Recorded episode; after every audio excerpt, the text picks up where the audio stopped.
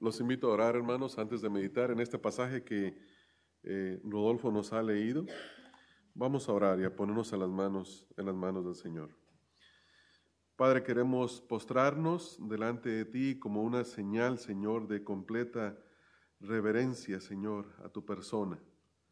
Queremos, Señor, decirte, Padre, que eh, en ti confiamos, Señor, y que de ti dependemos para todas las cosas, Padre. Queremos, Señor, reconocer delante de tu presencia que tú eres, Señor, como estudiábamos en la escuela dominical, eh, nuestro Dios, y eres un Dios que en uno de tus atributos, Señor, tú no dependes ah, de nada ni de nadie, y que cada uno de nosotros depende, Señor, absolutamente de todo. Todo lo que proviene de ti, Señor, todo lo que proviene de tus manos, Señor. Y en esta hora, Padre, nosotros queremos hacer ese reconocimiento. Y entre esas cosas que reconocemos, sabemos que el estudio de tu palabra es uno de ellos, Señor. Por eso queremos nosotros ahora, Señor, eh, rogar tu misericordia, rogar tu gracia para que cada uno de nosotros pueda entender tu palabra y no solamente podamos entenderla, Señor, sino que podamos accionar en ella, Padre. Así es que suplicamos tu ayuda, suplicamos, Señor, tu gracia, para que nosotros podamos en esta hora glorificarte al estudiar tu palabra y recibir tu gracia para poder obedecerla, Señor, y hacer aquellas cosas que a ti te agradan. Te ruego esas cosas, Padre, en el nombre precioso de nuestro Señor Jesucristo. Amén. Vamos a abrir, hermanos, nuestras Biblias ahí en Primera de Timoteo, donde tuvimos la lectura bíblica en el capítulo número 2, primera de Timoteo capítulo número 2. Posiblemente ustedes se levantaron en esta mañana y si son de las personas que les gusta ver un poco las noticias antes de venirse a la iglesia o reciben noticias en su teléfono, algunas notificaciones, eh, según tengo entendido, ah, hay un grupo de aproximadamente 3 millones de mujeres que están marchando en este día aquí en la nación en diferentes estados. Y todo esto con el propósito de protestar acerca del nuevo presidente que nosotros tenemos. Eh, el viernes pasado hubo la, toma de transición de poder, donde después de ocho años de gobierno, el presidente Obama deja la gobernatura y entra el nuevo presidente, el presidente Trump. Y hay mucha gente que está inmensamente descontenta y Posiblemente sea mucho por la personalidad del presidente, no es el, típico político que le dice a toda la gente lo que la gente quiere escuchar. Cuando el hombre tiene algo que no está de acuerdo con alguien, simplemente lo avienta así y a veces le falta mucha sabiduría para hablar. Y hay mucha gente protestando. Hay muchachos en las escuelas que el viernes pasado salieron de clases y anduvieron protestando con pancartas y diciendo Trump no es mi presidente. Eh, se han revelado, dicen ellos que no importa cuántos años dure, cuatro u ocho años, ellos no lo van a recibir como presidente. Hay grupos de actores que dicen que van a hacer todo lo que está en su poder para hacerle la vida imposible a este próximo presidente. Hay supuestamente 50 senadores demócratas que no asistieron a la, a la toma de poder como una señal de protesta ante este nuevo gobierno. Y hay mucha gente que está protestando y haciendo todo tipo de manifestaciones. Y la pregunta que nosotros nos hacemos en esta mañana es, ¿qué tiene que hacer la iglesia? Eh, ¿Es la iglesia eh, una, una identidad, una entidad, perdón, que tiene un papel nulo en la sociedad? Nos manda la palabra de Dios que no tengamos ninguna participación política. Eh, ¿Sirve de algo ir y votar o hacer alguna manifestación? ¿Cómo debería la iglesia de actual? ¿Deberíamos de envolvernos con el grupo de mujeres que están protestando hoy? Las hermanas de la iglesia, salir todas y unirse a estas mujeres y tener un servicio solo de hombres en esta mañana. Los estudiantes en esta congregación salir y protestar junto con todos aquellos muchachos que están protestando. ¿Qué debemos de hacer como iglesia? Cuando nosotros queremos saber qué hacer respecto a un asunto específico, eh, ya sea de cualquier tema, tenemos que ir siempre a la palabra de Dios. Siempre vamos a la palabra de Dios. Y antes de leer el pasaje que vamos a estar estudiando en esta mañana, eh, primera de Timoteo capítulo 2, versículo 1 al 8, quiero que vayamos y leamos en el versículo capítulo 3, versículo número 14, 15 y 16. Capítulo 3, versículos 14, 15 y 16. Esta epístola fue escrita por el apóstol Pablo a Timoteo, su hijo en la fe, a quien le había mandado que se quedara en Éfeso. Si ustedes van al capítulo 1, versículo número 3, dice, como te rogué que te quedases en Éfeso cuando fui a Macedonia para que mandases a algunos que no enseñasen diferente doctrina. Había algunos falsos maestros que se habían introducido en la iglesia estaban enseñando falsa doctrina.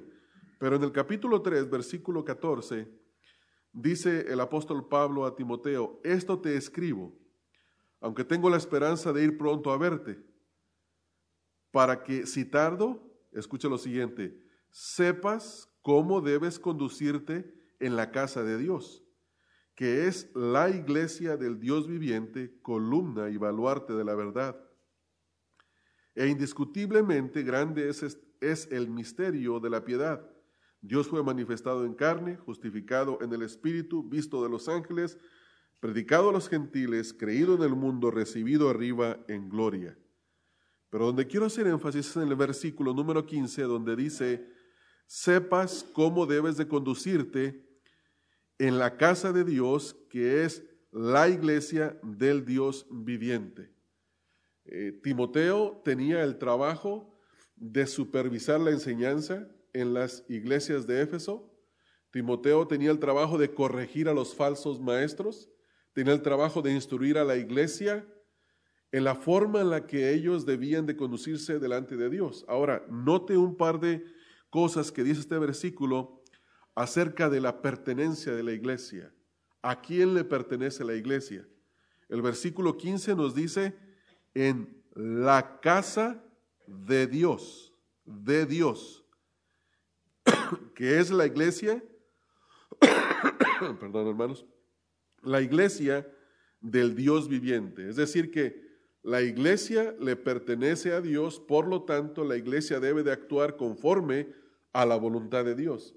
Y la voluntad de Dios ya fue escrita en su palabra. Entonces si nosotros nos queremos, si queremos responder a la pregunta, ¿qué debemos de hacer en tiempos de, eh, de disturbio, en tiempos de donde la sociedad está tan inestable con referencia al gobierno?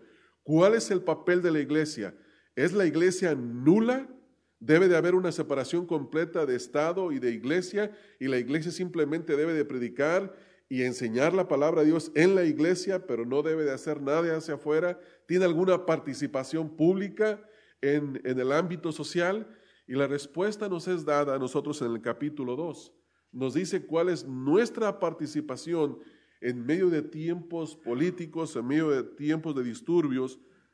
Dice el apóstol Pablo en primer lugar, que la iglesia debe de ocuparse en orar por todos los hombres. La primera, la prioridad de la iglesia, la primera responsabilidad en estos tiempos de dificultades políticas es que la iglesia debe de ocuparse en la oración. Dice, exhorto ante todo. Esta es una exhortación que tiene primacía, que tiene prioridad.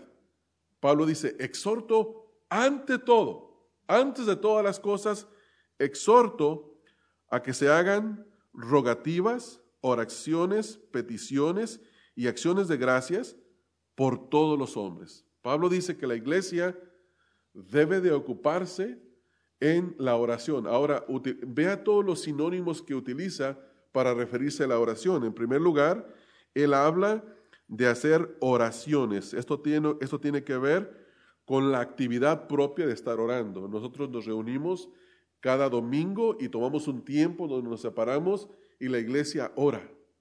Esa es nuestra actividad, oramos.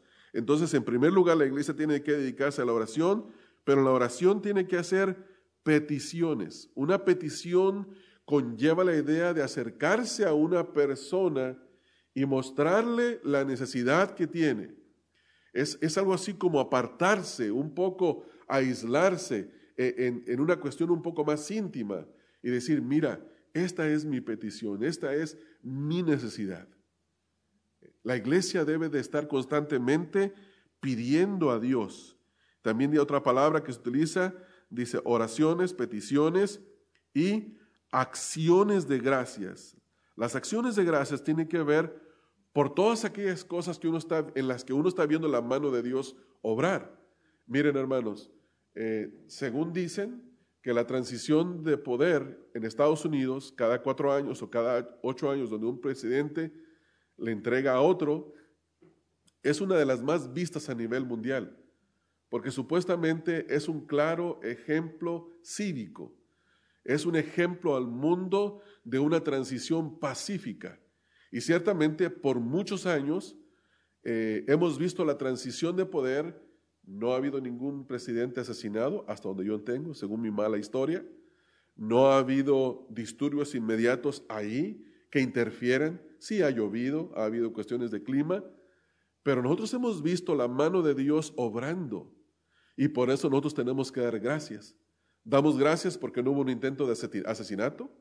Damos gracias porque Obama, el presidente Obama, se comportó cívicamente, porque cada uno de ellos se comportaron de cierta manera, aunque podríamos decir, bueno, es que son políticos y son hipócritas, es su trabajo. Creo que no deberíamos de hablar así. Debemos de pensar y ver que fue la mano de Dios quien estuvo en esta toma de transferencia de poder y por eso dar gracias al Señor.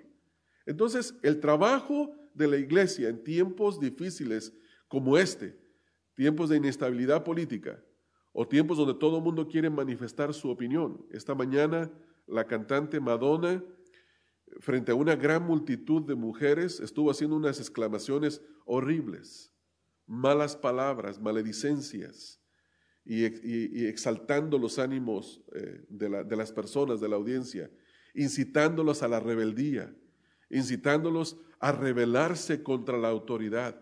Todo lo opuesto de lo que la palabra de Dios nos manda a nosotros, que es obedecer y someternos a la autoridad. Entonces, nosotros no debemos de ser parte de esos movimientos. La iglesia tiene su función primordial y específica, que es la más importante, orar por el bienestar de aquellos que están en autoridad. Orar por su conversión. Y eso es lo que nos dice el apóstol en el segundo punto aquí. En primer lugar, la iglesia debe de orar. En segundo lugar, este, esta primera parte en el versículo número, número uno nos habla de la naturaleza. La naturaleza de la participación de la iglesia es la oración. En segundo lugar, vemos en el final del versículo 1, dice, por todos los hombres. Esto es el alcance. La iglesia tiene el trabajo de orar por todos los hombres. No hay persona por la cual no se deba de orar. No hay líder político por el cual no se deba de orar. Recuerden que el gobernante cuando escribió Pablo a Timoteo esta epístola era Nerón, uno de los peores gobernantes que tuvo la historia romana. Sin embargo, dice orar por todos los hombres. Orar por todas las personas. Y de paso, la palabra hombre es la palabra género humano, es antropos. Se refiere a orar por toda persona que esté en autoridad, hombre, mujer, sea quien sea, tenemos que orar por ellos. Luego en el versículo número 2 está la descripción específica por qué hombres, dice, por los reyes, comenzando por los que están en la máxima autoridad, por todos los que están en eminencia, es decir, en cualquier cargo público, político, de influencia dice, por todos los que están en eminencia. Y luego dice también, para que vivamos quieta y reposadamente en toda piedad y honestidad. Hermanos, cuando hay un político que viene de un trasfondo cristiano, nosotros nos damos dado cuenta que la iglesia experimenta tiempos de paz, ¿no es así? Si hay un político que tenga temor de Dios, o un político que sus padres hubieran sido cristianos, o que tenga familiares cristianos, o que él mismo haya sido expuesto a la palabra de Dios cuando era niño, tiene una cierta afinidad para con los cristianos. Le, interesa el bienestar de la iglesia. Por eso Pablo quiere que los creyentes oremos por la conversión de estos hombres con el propósito, según el versículo número 2, dice, para que vivamos, en primer lugar, dice, quieta y reposadamente en toda piedad y honestidad. Cuatro cosas. Primero, vivir quietamente tiene que ver con la ausencia de disturbios, con la ausencia de disturbios. Ciertamente, ahora en la toma de posesión, hubieron disturbios alrededor de las calles donde se hace el desfile, donde el, el nuevo presidente comienza a desfilar con su, su carroza esa que, la bestia, el vehículo ese donde lo transportan, y se baja y camina. Pero habían grupos donde manifestaban y protestaban. Dicen que en este grupo, donde había algunos miles de personas, eran aproximadamente un grupo de 30 a 60 personas vestidos de negro quienes estaban causando disturbios. Aparentemente son gente que se le paga para ir y hacer ese tipo de protestas. Vivir quietamente no significa que nunca va a haber una protesta. Significa que aunque haya protestas, tengamos una autoridad que pone orden en las protestas. Y ustedes vieron que la autoridad arrestaron más de 200 personas y los tienen encarcelados ahorita por haber hecho destrozos en lo que estaban protestando. Hubo otras manifestaciones, como en San Francisco, en el Golden Gate, donde la gente estaba haciendo una manifestación pacífica. Eso no tiene nada de mal. El punto es que debemos llorar para que tengamos nosotros una actividad pacífica. Ustedes podrán recordar, los que tenemos un poco de años, eh, en, los noventas a principio, creo que fue en 90, 91, no me recuerdo, donde hubo el famoso caso de la decisión de Rodney King.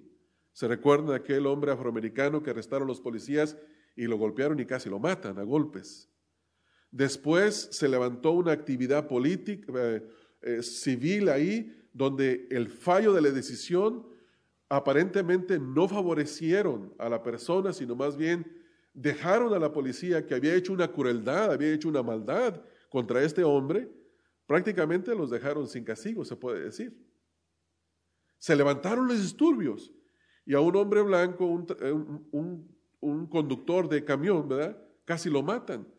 Y hubo quemazones y se destruyó gran parte de la ciudad en, grandes quemazones. ¿Por qué? Porque hubo un juez o un jurado que tomaron malas decisiones. Por eso nosotros debemos de orar constantemente para que tengamos una actividad pacífica en la sociedad, de quietud. Por eso dice Pablo aquí, para que vivamos, dice el versículo, quieta. Y la segunda palabra, reposadamente, obviamente es un complemento de la quietud. Cuando hay quietud en una nación, se vive con reposo, con tranquilidad. Eh, reposo tiene que ver con aquel descanso que es ininterrumpido. Entonces no tenemos actividades ni conflictos grandes que rompan con esa paz. Luego enseguida, vean, ahí en el versículo donde dice, para que vivamos quieta y reposadamente en toda piedad y honestidad. La palabra piedad tiene que ver en la relación con Dios habla de la relación del hombre para con Dios. ¿Cómo nos conducimos para con Dios? Y la palabra honestidad tiene que ver cómo nos conducimos unos con otros. Entonces oramos por todos los hombres con el propósito de vivir una vida piadosa delante de Dios. Por eso la iglesia se esfuerza en vivir vidas que manifiestan que tienen una buena relación con Dios. No es que tenemos mucho conocimiento de Dios, lo cual es bueno, Estamos hablando de vivir una vida que se relaciona con el conocimiento de Dios. Y cuando se vive de esta manera, hermanos, se honra, las autoridades honran a aquellos que viven de esta manera. Entonces Pablo está diciéndole a, Timoteo que tiene que hacer esto. Dice, exhorta a la iglesia. Posiblemente la iglesia de Éfeso había olvidado orar por sus líderes. Y yo le quiero hacer a usted la pregunta en esta mañana. ¿Está orando por sus líderes? ¿Oró por la presidencia de Obama durante ocho años? ¿Tiene planeado o está orando por la presidencia de Donald Trump, sean cuatro o sean ocho años? Debemos de orar por estos hombres. Tenemos que orar. Esa es nuestra responsabilidad. Esa es nuestra participación, hermanos. Y luego, vean lo que dice ahora en el versículo número 3. El versículo número 3 habla de la reacción que Dios tiene cuando nosotros oramos. la reacción de Dios a nuestra obediencia a la oración. E, esto es, un versículo muy hermoso porque me da a mí la certeza de que Dios se agrada cuando yo hago estas cosas. Dice el versículo 3, porque esto es bueno y agradable delante de Dios nuestro Salvador.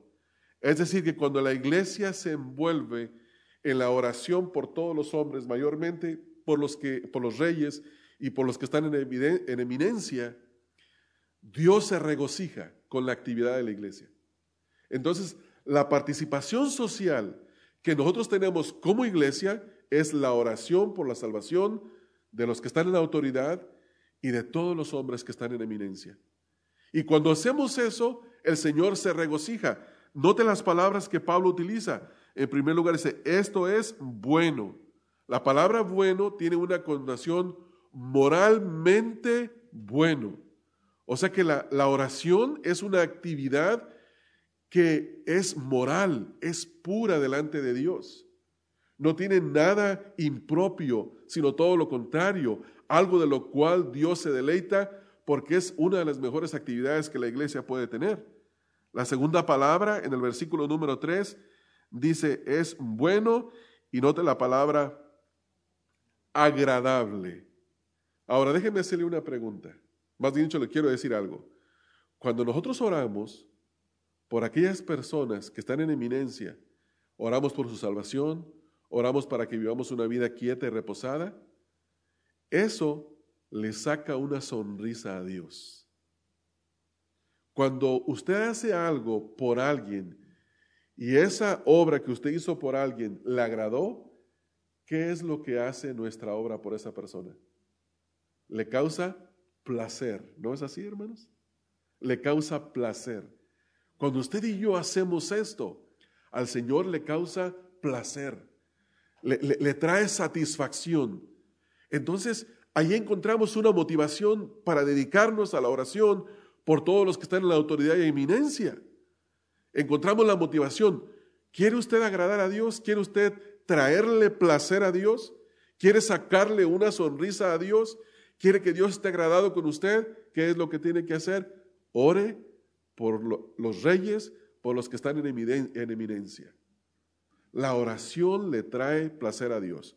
No solamente le trae placer a, Dios, es una actividad moralmente buena delante del mundo y delante del Señor. Hermanos, en lugar de que escribamos una carta de protesta contra un gobernador público, deberíamos de escribir una carta donde respetuosamente tal vez le decimos lo que pensamos, pero le decimos, estoy orando por su salvación. Estoy orando para que usted se convierta. Y yo creo que nuestra iglesia debería escribir una carta pública para el alcalde de esta ciudad y para el director de la policía de esta ciudad y decirles, señores, estamos orando por ustedes y nuestra oración por Dios es que ustedes vengan al conocimiento del Señor Jesucristo. Esa es nuestra oración. Porque eso es lo que dice el siguiente versículo versículo número 4. ¿Por qué le agrada a Dios la oración? Dice, el cual quiere que todos los hombres sean salvos y vengan al conocimiento de la verdad. Dios quiere, hermanos, que todas las personas sean salvos y vengan al conocimiento de la verdad. Ese es el deseo de Dios. Ahora, no me quiero meter al estudio de este versículo porque creo que en sí mismo este versículo número 5 nos tomaría a nosotros una gran cantidad de tiempo. Pensar en que si es el deseo de Dios que todos los hombres vengan al conocimiento de la salvación, ¿por qué no todos los hombres son salvos? ¿Acaso es Dios impotente para poder salvar a quien Él quiera? Y la respuesta es no, Dios tiene poder para salvar a quien Él quiera salvar. Pero hay algo en la teología que debemos de entender, que una cosa son sus propósitos y otra cosa son sus deseos. El deseo de Dios es que todo mundo venga al conocimiento de la verdad, pero en los propósitos de Dios no todo mundo viene al conocimiento de la verdad. Pero como usted y yo no sabemos quiénes vendrán al conocimiento de la verdad, por eso oramos por todos los hombres, por todos los hombres. Oramos por todos los que están en eminencia, oramos por todos los reyes. Dice, el cual quiere que todos los hombres sean salvos y vengan al conocimiento de la verdad. El versículo 4 nos habla del contenido de nuestra oración. El contenido principal de nuestras oraciones por las autoridades nos dice que la, que la petición primordial es que oramos por su salvación. Señor, oro por la salvación del presidente Donald Trump. Y orar constantemente desde este día que él fue eh, inaugurado como presidente de esta nación, orar constantemente por él, desde el día 20 de enero, comenzar a orar, comenzar a orar, hasta que él termine su término, orar por el presidente que acaba de terminar sus dos periodos, orar por su conversión, porque no se va a quedar ahí nada más, seguro, seguro que van a continuar haciendo política. Oremos por ellos para que vengan al conocimiento de la verdad. Dios quiere salvarlos. Dios quiere que vengan al conocimiento del Señor Jesucristo. Entonces, este versículo 4 nos habla de eso. Versículo número 5, versículo número 5, nos habla del por qué. ¿Por qué los hombres tienen que ser salvos y venir al conocimiento de Cristo Jesús? Y no al conocimiento del catolicismo, no al conocimiento del budismo, no al conocimiento de los musulmanes, ni de Buda, ni de Mahoma, ni de ningún líder religioso. ¿Por qué al conocimiento de Cristo Jesús? ¿Por qué esta idea tan exclusiva de que solamente a través de Cristo Jesús hay salvación? Y la respuesta es porque es la verdad. Porque es la verdad. Hermanos, tengamos mucho cuidado con toda esta idea pluralística religiosa que hay, donde debemos de unirnos a hacer buenas obras sin importar la fe que tengamos y sin la necesidad de querer convertir a ninguna otra persona, es decir, no predicarle el Evangelio, porque ese es un movimiento muy popular de hoy en día. Es muy popular. Es popular escuchar líderes religiosos que líderes religiosos que se levantan diciendo, el Papa es una persona maravillosa. Todo lo que está haciendo el Papa es absolutamente bueno. Y luego dicen ellos, nuestro Papa. levantan hombres y mujeres diciendo que los musulmanes y los cristianos tenemos el mismo Dios. Y que estábamos viendo mi esposa y yo una gráfica de alguien que lo está explicando así. Pone un círculo grande y dice reino de los cielos. Y abajo pone dos círculos pequeños. En un círculo pone la letra C, dice cristianismo. En otro círculo pone la, letra M, musulmanes. Y dice, por cientos de años, este grupo quiere convertir a este y este grupo convierte a este. Y eso es la idea equivocada y le pone una cruz. Y luego pone una flecha de este grupo hacia arriba y otra flecha de este grupo hacia arriba. Dice, cuando los dos pueden llegar al reino de Dios si nos unimos a hacer buenas obras. Y la pregunta es, ¿es esa teología correcta? Y la respuesta es no. La respuesta es no.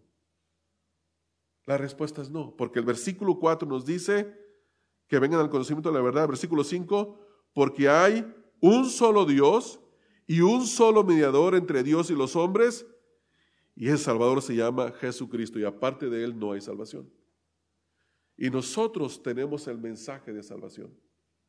Por esa razón, hermanos, oramos por la salvación de las personas, porque hay un solo Dios, hay un solo mediador entre Dios y los hombres, Jesucristo hombre. Y luego Pablo, en el versículo número 6, viene a dar el Evangelio. Note lo que dice en el versículo número 6, el cual se dio a sí mismo en rescate por todos, de lo cual se dio testimonio a su debido tiempo. Para esto fui yo constituido predicador y apóstol, digo verdad en Cristo, no miento, y maestro de los gentiles en fe y en verdad. Quiero pues que los hombres oren en todo lugar levantando manos santas sin ira ni contienda. Note que ahí concluye lo que comenzó a argumentar. Ahora, volviendo un poco hacia atrás, hermanos, donde vemos en el versículo número 4 que dice, el cual quiere que todos los hombres sean salvos y vengan al conocimiento de la verdad, nos debemos de hacer la pregunta, ¿cómo es que una persona viene al conocimiento de la verdad y puede ser salvo? Y la respuesta está dada en los versículos. Nota lo que dice. porque hay un solo Dios. El conocimiento del verdadero Evangelio comienza con la persona de Dios. Hay un solo Dios y ese Dios es el creador de todas las cosas. Es el sustentador de todas las cosas. Es el gobernador soberano de todas las cosas, de todo lo creado. Ese Dios es santo, es justo. Y, hablamos del conocimiento de Dios cuando queremos que alguien venga a la salvación. Después el versículo ahí, y un solo mediador entre Dios y los hombres. Hablamos a las personas acerca de la necesidad de un Salvador. ¿Por qué un Salvador? Porque el hombre es pecador. Porque el hombre no se puede acercar por sí mismo a Dios. Porque el hombre está enemistado con Dios. Dios está enemistado con los hombres. Y se necesita un mediador. Y ese mediador es Cristo Jesús. Por eso dice Pablo en el libro de Hechos 17:30. Hechos 17:30, hermanos. Perdón. Perdón, hermanos. En Hechos 17:30, el apóstol Pablo, habiendo entrado a un lugar de politeísmo, donde se adoraban toda clase de dioses, había tanta idolatría en ese lugar que cuando uno lee el contexto, dice que había un altar donde estaba vacío y decían al Dios no conocido. Ellos no querían ofender a ningún Dios y decían, tal vez existe un Dios el cual no lo conocemos y no queremos que se enoje y esa adoración es para Él. Entonces, Pablo les, después de hablarles y de predicarles el Evangelio, les dice en el capítulo 17, en el versículo número 30, les habla acerca de la misericordia de Dios. Note lo que dice, versículo número 30. Dice, pero Dios, habiendo pasado por alto los tiempos de esta ignorancia, ahora manda a todos los hombres en todo lugar que se arrepientan, por cuanto ha establecido un día en el cual juzgará al mundo con justicia por aquel varón a quien designó, dando fe a todos con haberle levantado de los muertos. Hoy el Señor Jesucristo es el Salvador, pero viene un día cuando el mismo Señor Jesucristo, quien salvó a muchas personas, se convertirá en el juez de todos. Por eso hay la necesidad de arrepentimiento. Por eso es que la iglesia predica el arrepentimiento y se predica y se anuncia el Evangelio del Señor Jesucristo, hermanos. Y esto es lo que Pablo quiere que Timoteo lleve a la iglesia y que les recuerde y les hable acerca de su necesidad. Y en esta mañana usted y yo tenemos la necesidad de recordarnos de estas cosas, hermanos. Usted va a ver la televisión, las discusiones políticas. Usted va a ir al Internet y va a ver en YouTube las discusiones políticas. Va a haber protestas, va a haber todo tipo de manifestaciones, va a enfrentarse a sus compañeros de trabajo y le van a preguntar, ¿tú qué piensas de este tópico? ¿Tú qué piensas de aquello? Su trabajo no es ganar discusiones políticas, su trabajo es orar por las autoridades, orar por todos los que están en eminencia. Y hoy tenemos que comenzar, hermanos. Hoy tenemos que orar. Hoy tenemos que comenzar a escribir cartas a nuestros gobernantes y decirles, estoy orando por usted para que Dios le dé sabiduría para gobernar, pero sobre todas las cosas, para que usted venga al conocimiento de la verdad, para que sea salvo a través de Cristo Jesús y escriba el Evangelio en lugar de escribir una carta de protesta. Eso es lo que la Escritura nos manda hacer, hermanos, porque no hay uno bueno. Si usted espera el político perfecto, jamás lo encontrará. No hay políticos perfectos.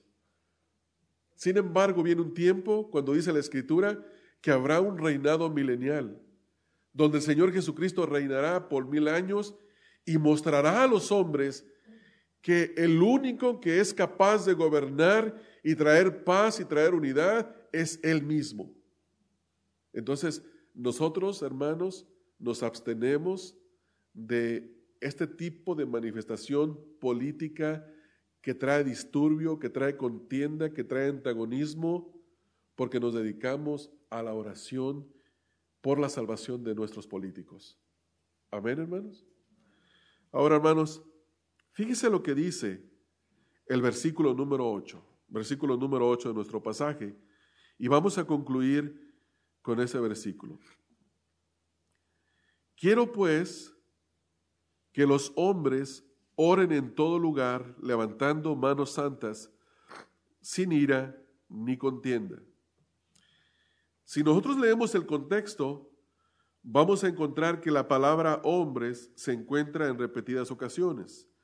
Versículo número uno, al final del versículo dice todos los hombres. En el, versículo, en el versículo siguiente, en el versículo siguiente, número 5, dice, hay un mediador entre Dios y los hombres. Y vemos que en estas menciones de la palabra hombre, encontramos, hermanos, que se refiere a la palabra antropos, que es el género humano. Pero cuando llegamos al versículo número 8, cuando Pablo vuelve a utilizar otra vez la palabra hombre, dice, quiero pues que los hombres cambia de palabra y utiliza la palabra que se utiliza para masculino, para hombre, aner. Ahora, hermanos, quiero cerrar con este pensamiento. Una de las protestas que están haciendo las mujeres en, esta nación, en este día, fue en que ellas querían a una mujer como presidenta, como presidente. Ellas decían, dicen que al tener un hombre como presidente como Trump, que retrocedimos 200 años de historia.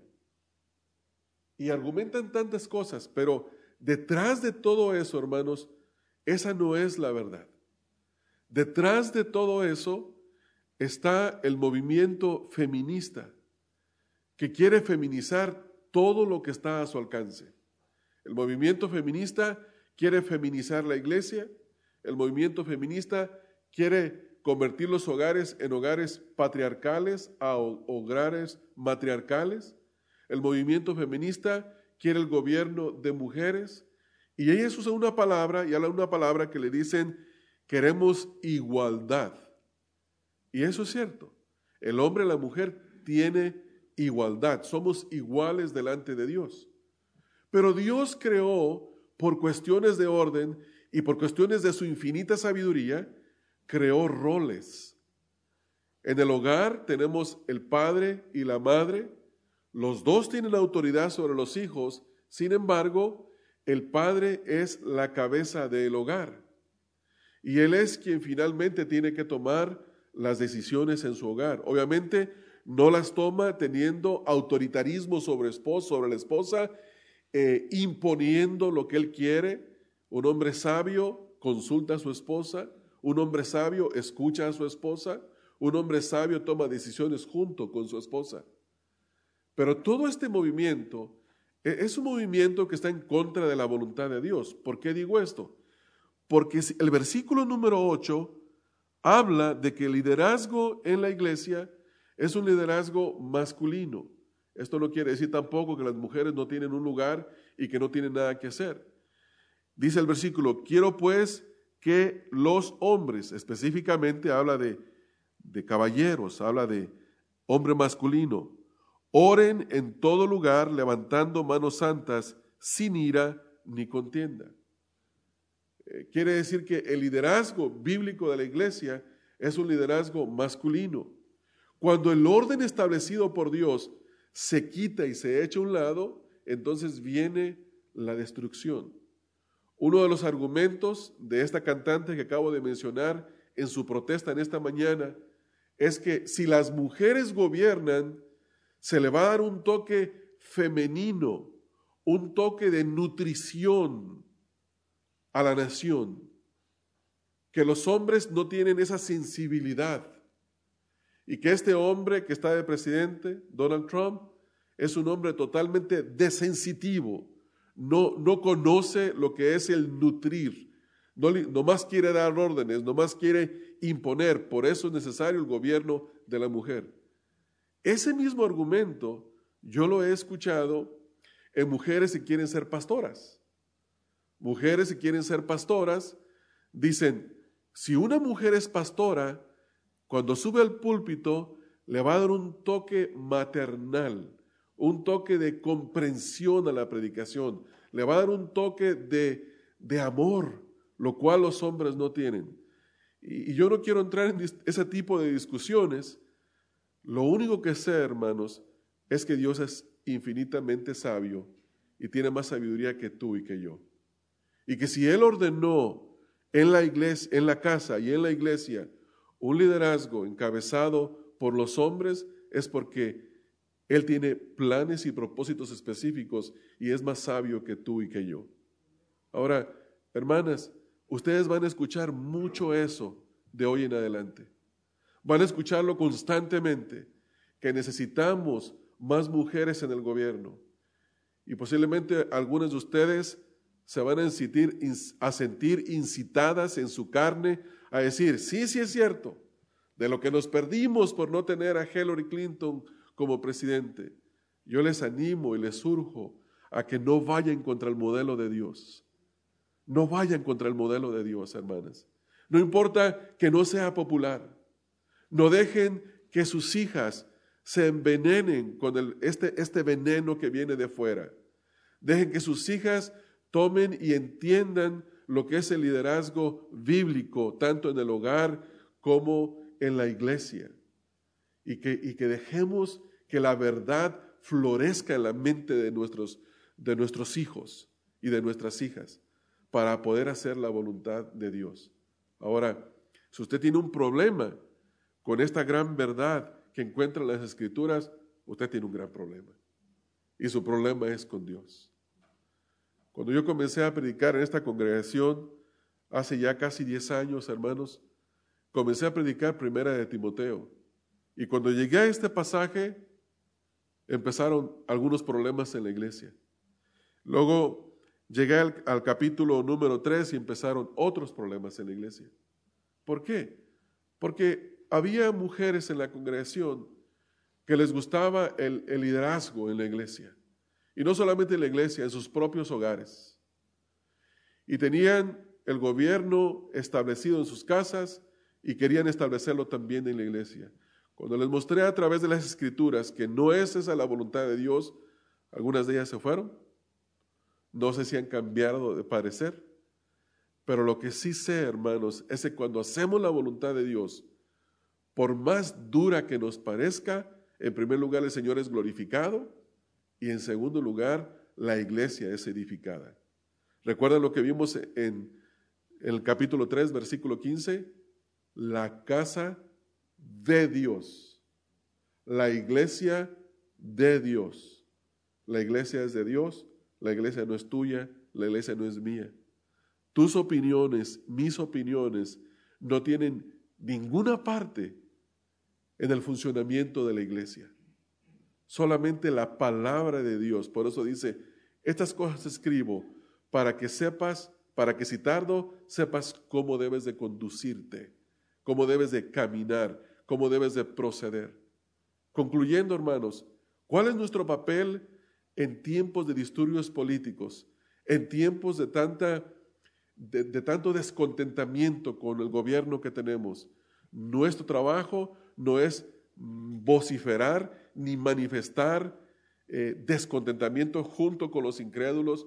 Nuestro trabajo es orar por aquellos que están en autoridad y en eminencia. Yo les invito a que oremos, hermanos. Ore por los que están en eminencia. Si usted no ora, lo único que manifiesta es que es un incrédulo. Usted manifiesta que es un oidor de la ley de Dios, no es un hacedor y por lo tanto se quedará estancado al igual que aquellos que tienen la ignorancia de la palabra de Dios y no podrá glorificar a Dios ni tendrá el impacto que usted puede tener en esta vida pública. Usted puede tener un gran impacto en esta vida, en esta sociedad, sin salir públicamente, más bien estando en la intimidad, en el lugar de descanso, orando a Dios y diciéndole, Señor, trae salvación a nuestros gobernantes. Hermanos, que la iglesia bautista Emanuel sea conocida por una iglesia que ora por sus gobernantes y no por una iglesia que es conocida porque le, le gustan las tertulias políticas, las discusiones innecesarias y las manifestaciones en las calles. Vamos a orar, hermanos. Padre, te doy gracias por este tiempo que hemos tenido, Señor, frente a tu palabra, Señor, y delante de tu presencia. Te quiero pedir, Señor, que a través de la instrucción de tu palabra en esta mañana, cada uno de nosotros, Señor, pueda en alguna forma renovar su entendimiento reemplazando las ideas que encontramos en el mundo, en nuestra propia carne, y las reemplacemos por la verdad, la verdad de tu palabra. Como iglesia hemos sido llamados a estar involucrados en la vida pública, pero a través de la oración, a través de la comunicación con nuestros gobernantes, diciéndoles que estamos orando por su salvación, orando por sabiduría y que Dios los guíe. Ayúdanos, Señor, a ser una congregación que es distinguida por su actividad de oración y no que es conocida porque sus miembros pelean de política, hablan de política con los compañeros de trabajo, con la familia y en todas partes. Más bien, Señor, ser un grupo de hombres y mujeres en esta congregación que oran incesantemente por aquellos que están en autoridad, por los reyes y por todos los que están en inminencia. Rogamos estas cosas, Padre, en el nombre de Cristo Jesús. Amén. Amén. Que el Señor les bendiga, hermanos. Este mensaje fue predicado por Ramón Covarrubias, quien es pastor de la Iglesia Bautista Emanuel. Para más información sobre el ministerio Estudia las Escrituras, visita la página www.estudialasescrituras.org.